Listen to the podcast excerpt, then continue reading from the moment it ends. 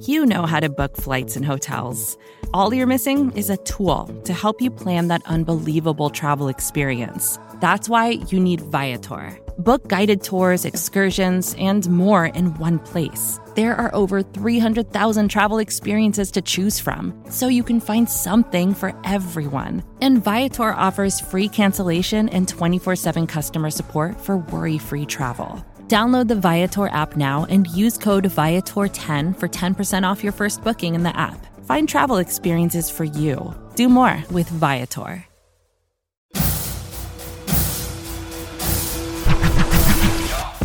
Hello and welcome to your Wednesday edition of the Arrowhead Drive. I'm Stephen Serda. Let's start your morning with today's outlook on the Kansas City Chiefs. Here's what you need to know for Wednesday, August 30th. Yeah, I mean, there's some, listen, there's some tough spots. Uh, guys competing there uh, at certain spots, and so, you know, we gotta, you know, we gotta make sure we make the right decision there.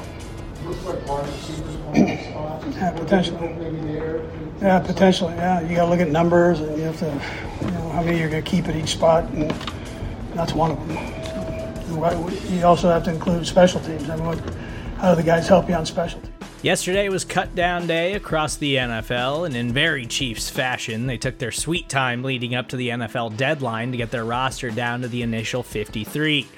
Preseason standout Ihmir Smith-Marsette, who some Chiefs fans were hopeful had done enough to make the team in a crowded wide receiver room, was moved to the Carolina Panthers on Tuesday. The deal is for a swap of conditional seventh round picks in 2025. It was always a long shot for Ihmir Smith-Marsette to make the team with so many other wide receivers on the roster. Other surprise cuts include backup quarterback Shane Buechele, cornerback Ekow Boye-Doe, cornerback DiCaprio Bootle, cornerback Kahlef Hailassie, tight end Matt Bushman, running back La'Mical Perine, running back Deneric Prince, wide receiver Cornell Powell, defensive end Joshua Kaindoh, and defensive end Truman Jones. It's just the initial 53 man roster with teams across the league making cuts. The Chiefs could still look to make additional moves by claiming players ahead of today's waiver deadline at 11 a.m. Arrowhead time.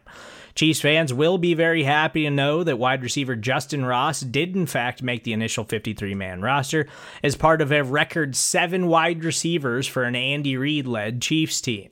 Ross still has plenty to prove, but he's already looking like one of the best stories in the NFL this season. I haven't, uh, there's been no communication, so I don't, I don't know uh, what's going to go there. But whatever happens, happens. I mean, not there. We, the game goes on, right? So that's how it works. So. You used to do the GM stuff too. I know you've said you kind of like not being a part of that. But as someone who's the head coach and been here for as long as you have, you know Chris so well, is there, is there a way for you to get involved in this, or you, you just Um, no, not right now. There's not. Yeah, yeah. So he's got. They got to communicate and do their thing, and there's just been no communication. So. It shouldn't come as a surprise based on the things we've heard from the Chiefs throughout training camp when it comes to contract negotiations with Chris Jones.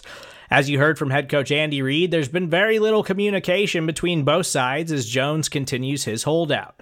Now, with just over a week to go until the NFL regular season, it seems like Chris Jones reporting to the team is in serious jeopardy.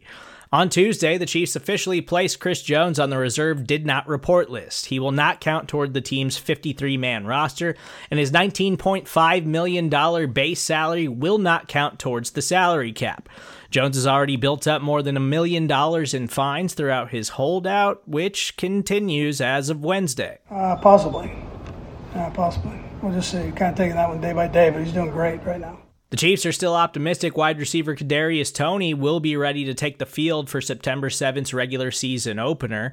Toney, who's been out since day one of training camp, still feels like he could be a long shot to take the field against the Detroit Lions, but after Tuesday's cutdown day, we can definitively say that the Chiefs have plenty of bodies in the wide receiver room. We'll be closely monitoring the waiver wire today, along with any and all Chiefs news, so make sure you stay locked in right here with Arrowhead Pride. That's the Arrowhead Drive for Wednesday, August 30th. If you've enjoyed the Arrowhead Drive, please subscribe to the entire Arrowhead Pride podcast network. While you're there, leave us a rating and review. We're expecting to hear from Chiefs General Manager Brett Veach later this afternoon. And this evening, we will be going live at 6 p.m. with the latest edition of Chiefs Coast to Coast. As for me, that's a wrap for now. I'm Stephen Serda. We'll catch you on the next edition of the Arrowhead Drive.